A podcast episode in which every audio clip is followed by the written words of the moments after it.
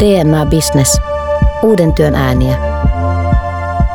Tervetuloa DNA Businessen tulevaisuuden ammattilaiset podcast-sarjan pariin. Tänään viidennessä jaksossa keskustellaan laajemmin tulevaisuuden palveluista, eli miten palvelut digitalisoituvat ja millaisia uusia mahdollisuuksia nämä ratkaisut tarjoavat liiketoiminnalle nyt ja tulevaisuudessa. Samalla pohdimme myös kaupan tulevaisuutta sekä sitä, miten verkkokauppa ja digitaalinen läpinäkyvyys mullistavat kuluttamista. Minä olen tulevaisuuden tutkija Ilkka Halava ja näkemyksiä aiheesta jakamassa Futures Designer Minna Koskelo sekä Slashin perustaja ja Voltin toimitusjohtaja ja perustaja Miki Kuusi. Digitalisaatio mullistaa maailmaa kiihtyvällä vauhdilla. Käsitämmekö Miki Kuusi todella, miten maailma muuttuu esimerkiksi seuraavan kahden tai viiden vuoden sisällä? En mä tiedä, siis asiat vaatii myöskin aikaa. Et se, että niin kuin mikään asia, johon me ollaan totuttu tosi pitkän ajan yli, niin ei muutu hirveän nopeasti. Et se on jotenkin me lyhyellä aikavälillä usein halutaan yliarvioida, miten nopeasti asiat muuttuu, ja pitkällä aikavälillä me ei tajuta, kuinka fundamentaalisesti niin kun asiat loppujen lopuksi sitten muuttuu. Musta on hauska esimerkki. Mä muistan ikuisesti, kun mä otin Facebookin ekan kerran käyttöön. käyttöön. Mä olin just silloin käynyt Jenkeissä ja mun yksi kaveri, joka oli opiskelijana sitten paikallisessa yliopistossa, näytti, että tämä on tämmöinen juttu. Ja sitten siihen aikaan niin oli aika vaikea päästä Facebook-käyttäjäksi, pitää olla Jenkki-yliopiston tunnus, mutta me saatiin sitten järkättyä mulle se Facebook-tunnari. Siellä ketään suomalaisia, siellä oli vain Jenkki-yliopiston opiskelijoita ja muita. Ja se oli hauska seurata jotenkin siitä eteenpäin niin kuin oikeastaan seuraavat niin kuin viimeiset nyt kahdeksan vuotta. Miten yhtäkkiä, niin kuin, fun, miten fundamentaalinen asia siitä on tullut. Ja se oli hauska silleen niin kuin ihan alussa, alussa se näytti jotenkin vaarattomalta ja hauskalta, että yliopisto-opiskelijat pystyy katsomaan niin kuin naapurikampuksen tyttöjä helpommin netissä niin kuin ajatuksella. Ja nyt siitä on tullut sellainen asia, että me puhutaan Suomessa, että suomalaisella medialla on kriisi sen takia, että mainostulot meneekin sellaisiin kanaviin, mitä ei aikaisemmin ollut. Mutta se vaatii aikaa. Ei se tapahtunut vuodessa, eikä se ole vielä edes niin kuin alkanut ihan oikeasti. oikeasti. Että voi olla, että yrityksen on helpompi, helpompi tehdä päätös siitä, että niin kuin halutaan säästää, säästää niin kuin merkittäviä summia, se on nopeammin päästään siihen päätökseen. Mutta kyllä ihmisetkin, niin kyllä me muutetaan toimintaa, me tapahtuu vahitamme. Entä Minna, mitkä ovat sinun mielestäsi digitalisaation helmiä, jotka vievät maailmaa parempaan suuntaan? No kyllä mä oon tosi ilahtunut tästä tota jakamistalousmahdollisuuksista ja siitä, että miten niin kuin ihmiset järjestäytyvät. Ja, ja siinä oikeastaan näkee upeasti sen, että mikä meille on merkityksellistä, että et eihän niin kuin teknologia ole mitään ilman sitä ihmistä. Ja, ja ihminen itse valjastaa sitä teknologiaa niihin käyttötarpeisiin, jotka on merkityksellisiä. Et mun mielestä meillä on todella tarve tämmöiselle niin kuin uuden tyyppiselle tekemiselle, järjestäytymiselle ja tuottamiselle. Että voidaan puhua vähän tuotannon uusjaosta siinä mielessä, että ihmiset tekee paljon itseä, myös niin kuin löytää niitä keinoja tehdä itse. Että sitten hyvä esimerkki Airbnb, missä sitten vuokrataan ja tarjotaan asuntoja toinen toisillemme, niin eihän sitä mitkään rakenteet tue, mutta sille on selkeä kysyntä ja tarve ja se on silloin hyvä muutossignaali joka sitten rupeaa laajemmin heiluttamaan rakenteita ja siitä seuraa sitten taas jotain ihan uutta. Olemmeko siis siirtymässä tavaroiden yhteiskunnasta kohti palveluiden yhteiskuntaa, jossa luomme digitaalisia alustoja kauppapaikoksi ihmisten väliselle toiminnalle? Me ollaan omalla tavallaan niin näyttää siltä, että me ollaan pienin askelin siirtymässä kohti taloutta, jossa punavuori kierrättää ryhmää voi laittaa, että kun mulla on tämmöiset vanhat kengät, voisin myydä nämä kahdella kympillä, niin joku siitä naapuristosta voi sanoa, että mä haluan nämä ja niin kuin maksaa ja maksaa ja saada ne kengät. Et me ollaan siirtymässä tämmöiseen maailmaan, jossa on hirveän helppo tehdä tämmöisiä niin kuin peer-to-peer, yksi, yhdeltä yksiköltä toiselle tapahtuvia niin kuin kaupankäyntejä. Ja omalla tavallaan tämä näkyy siinä, että kun sä katsot Alibabaa alustana, niin Alibaba maailman isoin kauppa nykyään, joka ei omista yhtään varastoa, tai Airbnb, maailman isoin majoituspalvelu, joka ei kuitenkaan omista yhtään kiinteistöä, tai Uber, maailman isoin kuljetuspalvelu, joka ei omista yhtään autoa. Että puhutaan tämmöistä niin kuin kauppapaikkojen aikakaudesta, koska jälleen kerran, kun meillä on internet jokaisen ihmisen taskussa, niin siitä tulee yhtäkkiä hirveän helppoa yhdistää kaksi eri ihmistä. Ja sitten me lisätään siihen vielä koneoppimista, että me pystytäänkin etukäteen sanomaan, mistä joku on kiinnostunut, niin sitten tulee vielä helpompaa ja helpompaa. Digitalisaatio siis näyttäisi tuovan meille ehkä jopa liikaa valinnanvaraa. Olemmeko siis matkalla itse ohjautuvaan yhteiskuntaan, jossa omat valintamme ohjaavat saamamme palvelua aiempaa pidemmälle? Minna Koskela. Kyllä. Itseohjautuvuus. Mm.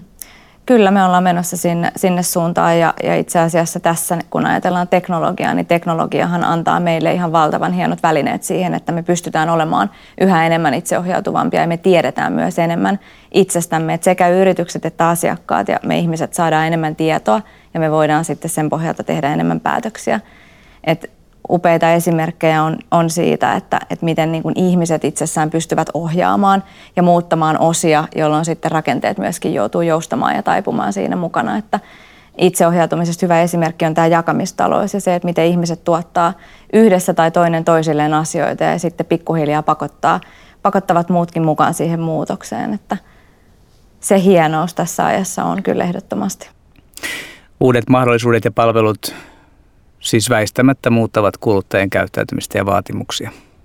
Pysykö Suomi ja etenkin meidän lainsäädäntömme ja regulaatio mukana kehityksessä? No se iso haaste, mikä tulee, kun katsoo tätä, että miten maailma muuttuu kaiken tämän teknologian ja niin kuin kuluttajakäyttäytymisen muuttumisen kautta, on se, että niin, kuten sanottua, meidän maailma on rakennettu vähän erilaista aikakautta varten. Ja se yksi niin kuin hitaimmiten muuttuvia asioita on lainsäädäntö. Että millä tavalla me säädellään sitä meidän ympäröivää maailmaa. Että regulaatio, joka oli järkevää jonain toisena aikakautena, voikin olla aika niin kuin ihmeellistä, sit kun mennään aikakauteen, jossa asioita tehdään internetin tai älypuhelimen niin kuin esimerkiksi välityksellä.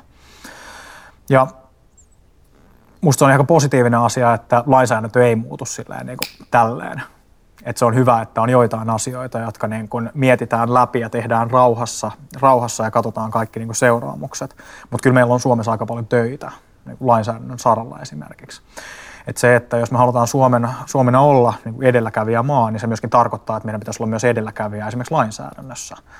Että voiko Suomi olla niin kuin maailman ensimmäinen maa, jossa pystyy kokeilemaan oikeasti itseohjautuvaa autoa liikenteessä? Voiko Suomi olla se maa, jossa on Lapissa kaikkein helpointa tehdä niin kuin SpaceX-tyyppisen yrityksen niin, ää, niin kuin avaruuteen niin kuin ammuttuja raketteja niin kuin kokeita esimerkiksi? Ja nämä on kaikki sellaisia asioita, jotka on äärimmäisen reguloituja. Ja nämä on valintakysymyksiä niin kuin loppujen lopuksi. Että jos me päätetään, että me halutaan olla se edelläkävijä, niin silloin meidän pitää tehdä niitä ää, niin kuin muutoksia. Ja silloin meidän pitää hyväksyä, että sitten tulee todennäköisesti vastustusta, vastustusta ää, ja se tulee olemaan ihan helppoa ja tullaan tekemään virheitä, virheitä, että tehdään jotain eikä ihan käsitetä, että miten se vaikuttaa johonkin esimerkiksi toiseen, täysin toiseen asiaan. Mutta se on omalla tasa, tavallaan niin kuin hinta, joka mun mielestä meidän kannattaisi maksaa, jos me halutaan olla niin maailman kärjessä myöskin tulevaisuudessa me ollaan tehty asioita hyvin vaikeiksi ja, ja me tota, niin, säädellään asioita myös silloin, vaikka signaalit kertovat ihan niin kuin selkeästi sitä, että jollekin asialle on suuri tarve. Mutta mä uskon voimakkaasti siihen, että, että ihminen itse, me ei pystytä muuttaa tiettyjä asioita, mutta me pystytään muuttamaan osia tai me pystytään heiluttamaan niitä. Ja sillä tavalla lopulta toivottavasti me ajaudutaan siihen tilanteeseen, että näiden rakenteiden on pakko muuttua sen takia, että se tarve – ja kysyntä on niin valtaisa sille asialle. Jos puhutaan kaupan digitalisoitumisesta, niin mikä vie ihmiset verkkonostoksille? Kun puhutaan niin verkkokaupasta, niin mä itse hahmotan sen ennen kaikkea kuluttajakäyttäytymisen kautta, että mihin me ollaan totuttu. Mä oon esimerkiksi, mä en ole ostanut elämässäni melkein yhtään vaatetta verkkokaupasta, voin paljastaa tämmöisen tosiasia itsestäni, koska mä tykkään mennä kauppaan ja nähdä ja koskea niitä asioita ja kokeilla niitä päälle ja niin edelleen. Mä oon vaan tottunut siihen. Sitten samaan aikaan mulla on niin kun, uh, yhden kaverin niin teini, teini niin, niin lapsi, uh, joka ostaa kaiken verkkokaupasta.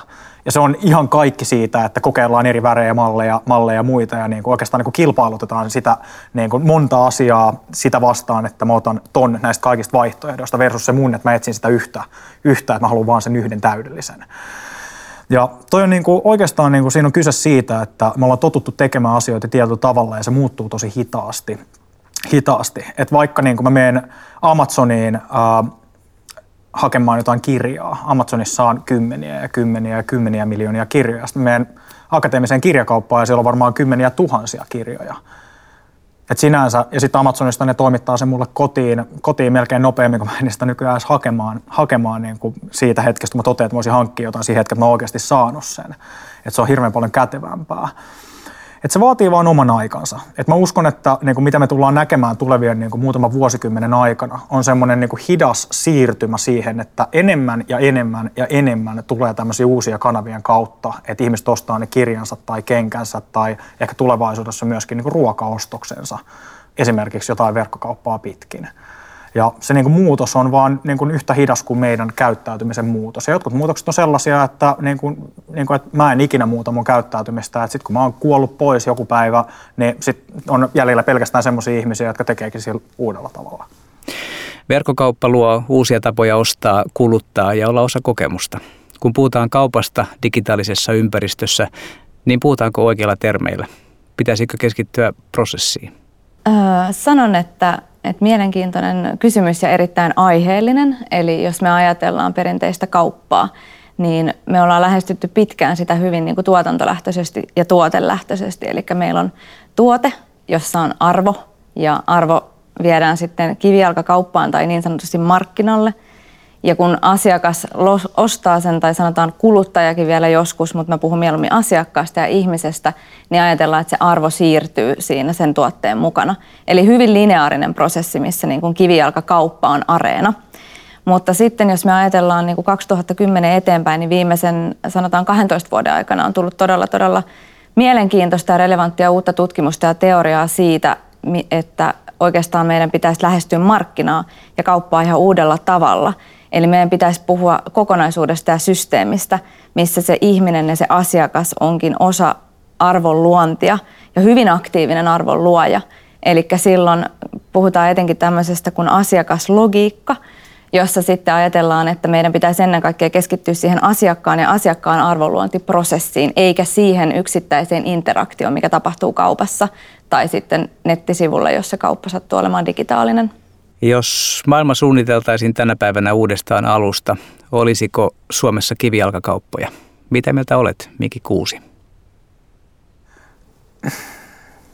Meillä on vähän tapana ajatella, että maailma on jotenkin samanlainen ää, nytten ja tulevaisuudessa. Et kun maailma muuttuu sille vähän varkain, että me totutaan aika nopeasti siihen uuteen nykytilaan. Mutta sitten kun miettii, niin silloin kun mä olin lapsi joku 15-20 vuotta sitten, niin maailma oli tosi erinäköinen paikka. Ja 15-20 vuoden päästä tulee olemaan todennäköisesti taas aivan erinäköinen paikka. Ja mitä mä niin haluan ajatella sitä on se, että niin maailma on suunniteltu tosi erinäköisenä aikana aikana, kun ei ollut internettiä joka paikassa, ihmisellä, niin kuin melkein jokaisella ihmisellä, ainakin länsimaissa, ei ollut älypuhelinta taskussa. Uh, et niin kuin, jos maailma suunniteltaisiin tänään uusiksi, se olisi luultavasti aika erinäköinen.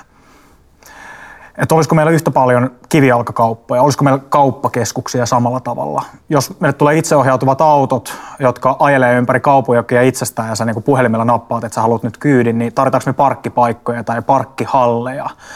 Et se on niin kuin mielenkiintoinen asia, että jotenkin helposti ajattelee, että ei tämä maailma tule tästä muuttumaan hirveästi, mutta sitten samaan aikaan, aikaan niin kuin, tämä on muuttunut jo niin paljon, jo niin kuin viimeisen niin kuin, ehkä kymmenen vuoden aikana, että niin kuin, mä oon aika innostunut siitä, että miltä maailma tulee näyttämään niin kuin tulevaisuudessa. Jotenkin tuntuu, että tällä hetkellä muuttuu hirveän paljon. Viime vuonna 150 miljoonaa kiinalaista osti ruokaa verkkokaupasta mutta Suomessa se on kuulemma vähän hankalaa. Onko suomalainen kauppa jäänyt jälkeen verkkoostamisen kehittämisessä? Musta Kiina on tosi mielenkiintoinen niin sellainen niin kuin esimerkki siitä, mihin maailma on menossa. Et Kiina ja Intia on siitä poikkeuksellisia, että niissä kummassakin on verkkokauppa hirveän paljon pidemmällä kuin esimerkiksi Euroopassa tai Yhdysvalloissa koska meillä rakennettiin se koko infrastruktuurista vanhaa maailmaa varten. Me rakennettiin tiet, me ostettiin autot, autot me luotiin koko vakuutus- ja lainanottojärjestelmä, joka mahdollistaa, että me rakennettiin kauppakeskukset, me tehtiin kaikki se logistiikka, joka mahdollistaa sen, että mä voin ajaa autolla sitä tietä pitkin sinne kauppakeskukseen ja ostaa jotain. Ja sitten menet Kiinaan, jossa tätä infrastruktuuria ei ehditty rakentamaan, ja siellä on hirveä määrä ihmisiä per neliömetri. Et Helsinkihän ei ole Kiinan mittakaavalla edes kaupunki, jos katsotaan asukastiheyttä. Ja siellä niin kuin ollaan tavallaan hypätty yksi kehitysaskel. Et keskiverto kiinalainen ostaa esimerkiksi Alibaban, Alibaban asiakas tilaa kotiin yli 50 ää, tilausta kotiin kuljetettuna vuodessa, joka on ihan huima määrä. Kun mietin, että paljon, monta kertaa mä tilaan kotiin toimitettuna jotain Suomessa, niin no okei, no Voltin kautta ehkä, mutta verkkokaupassa ne harvemmin. Ja se on vaan se, että me ollaan rakennettu se koko infrastruktuuri, että meillä on tarpeeksi hyvä vaihtoehto, johon me ollaan totuttu. Että se uusi vaihtoehto ei ole niin paljon parempi, että me siirryttäisiin siihen heti. Mutta kyllä se tapahtuu niin kuin oman aikansa kautta. Mutta se on jotenkin ehkä sellainen, että me ollaan tuudittauduttu siihen, että se ei tule tapahtumaan. Sen takia, että me se tarve ei ole niin iso. Mutta silti niin mua vähän huolestuttaa, kun mä Suomea, että valtaosa suomalaisesta verkkokaupasta, suomalaisten verkkokauppaan käyttämästä rahasta menee ulkomaisiin verkkokauppoihin. Meillä on aivan järkyttävän kokoinen äh, ulosvirtaus äh, pääomaa, jota me käytetään koko ajan ja se menee se lisäarvo koko ajan jonnekin muualle. Ja me ei olla edes oikein tajuttu sitä täällä. Ja se on sellainen asia, joka mua vähän huolestuttaa. Että me ollaan oltu vähän sokeita sille, että tämä maailma muuttuu tästä ympäriltä ja me ollaan täällä pienellä saarella nimeltä Suomi. Suomi ajatellaan jotenkin, että ei se, ei se vaikuta meihin. Että kyllä ne kiinalaiset ostaa asiat, ruoka-asiat verkkokaupasta, mutta ei me suomalaiset niin tehdä. Me ollaan globaalilla markkinalla ja, ja se tarkoittaa sitä, että, että se mieli, mindsetin muutosta tarvitaan sen takia ihan kaikilla aloilla ja tasoilla. Eli kyllä ihan sama, onko sitä Helsingissä vai onko sitä Lapissa tai, tai missä päin Suomea, niin me jatkuvasti ollaan yhteydessä koko maailmaan. Vähintään verkkokaupan kautta me tehdään ostoksia koko ajan niin, että se maailma on meidän markkina. Ja me verrataan meidän kokemuksia ja palveluita sitten siihen globaaliin tämänhetkiseen parhaaseen kokemukseen.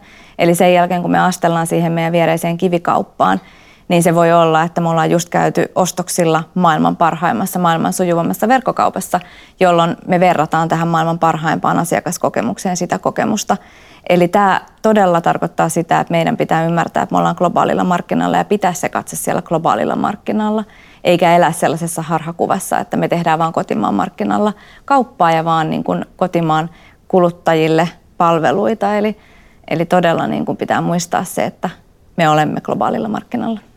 Kun puhutaan kaupasta, niin täytyy puhua myös maksamisesta. Suomessa on käytetty käteistä vähiten maailmassa jo vuosikymmenien ajan ja olemme siirtyneet sähköisen maksamisen aikakauteen. Miten maksuvälineiden ja laskutuksen sähköistyminen tulee kehittymään Suomessa seuraavien vuosien aikana?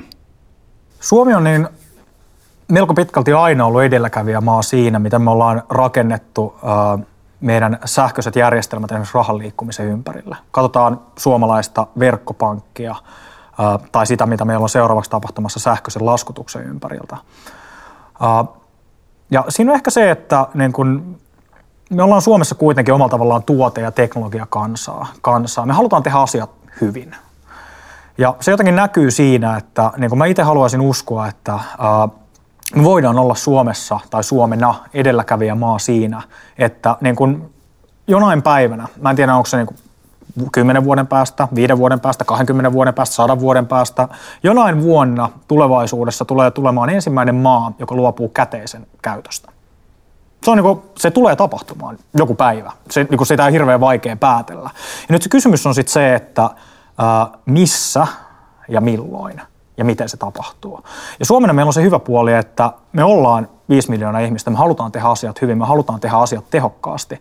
Niin mä jotenkin haluaisin uskoa, että jos niin kuin Suomi ei voi olla maailman tehdas, Kiina on maailman tehdas, siellä valmistetaan asiat, mitä niin kuin maailmassa kulutetaan, niin voisiko Suomi tavallaan olla maailman aivot, joka on se, tämä on niin kuin se koepaikka, jossa tehdään asioita, jotka muut tekee vasta hirveän paljon myöhemmin. Ja niin monessa asiassa me ollaan oltu toi koepaikka jo. Ja mä jotenkin haluan uskoa, että kyllä me tullaan tulevaisuudessakin olemaan. Että niin kuin jotain, jotain niin kuin meissä suomalaisissa kuitenkin on, on että ää, me ollaan oltu hyviä menemään kehityksen kärjessä. Voisiko Suomi olla potentiaalinen koemarkkina kaikenlaisten innovatiivisten ratkaisujen testaukselle ja kehittämiselle? Suomi on hyvä koemarkkina monellakin, monellakin tota, niin, tapaa ja esimerkiksi kun miettii mitä kaikkea meillä on täällä luonnon puolesta tai mitä kaikkea meillä on etäyhteyksien puolesta ja, tai arktisten olosuhteiden, niin me ollaan ihan siis mieletön testilaboratorio tietyillä alueilla ja meidän täytyisikin pystyä tunnistamaan ne asiat, että mistä me voidaan oikeasti luoda kilpailuetua ja ponnistaa ja, ja lähteä luomaan sitä käyttökulttuuria asioille eikä olla niin ikään, niitä passiivisia vastaanottajia. Eli kyllä se kilpailuetu ja, ja kyky sinne markkinoille luodaan sillä, että luodaan käyttökulttuuria – eikä vaan oteta käyttöön jo olemassa olevia teknologioita. Rohkeus ja kokeilut näyttävät siis nousevan keskiöön. Lämmin kiitos Minna ja Miki. Sarjan kaikki podcastit ovat kuunneltavissa osoitteessa dna.fi kautta yrityksille. Uuden työn ääniä. DNA Business.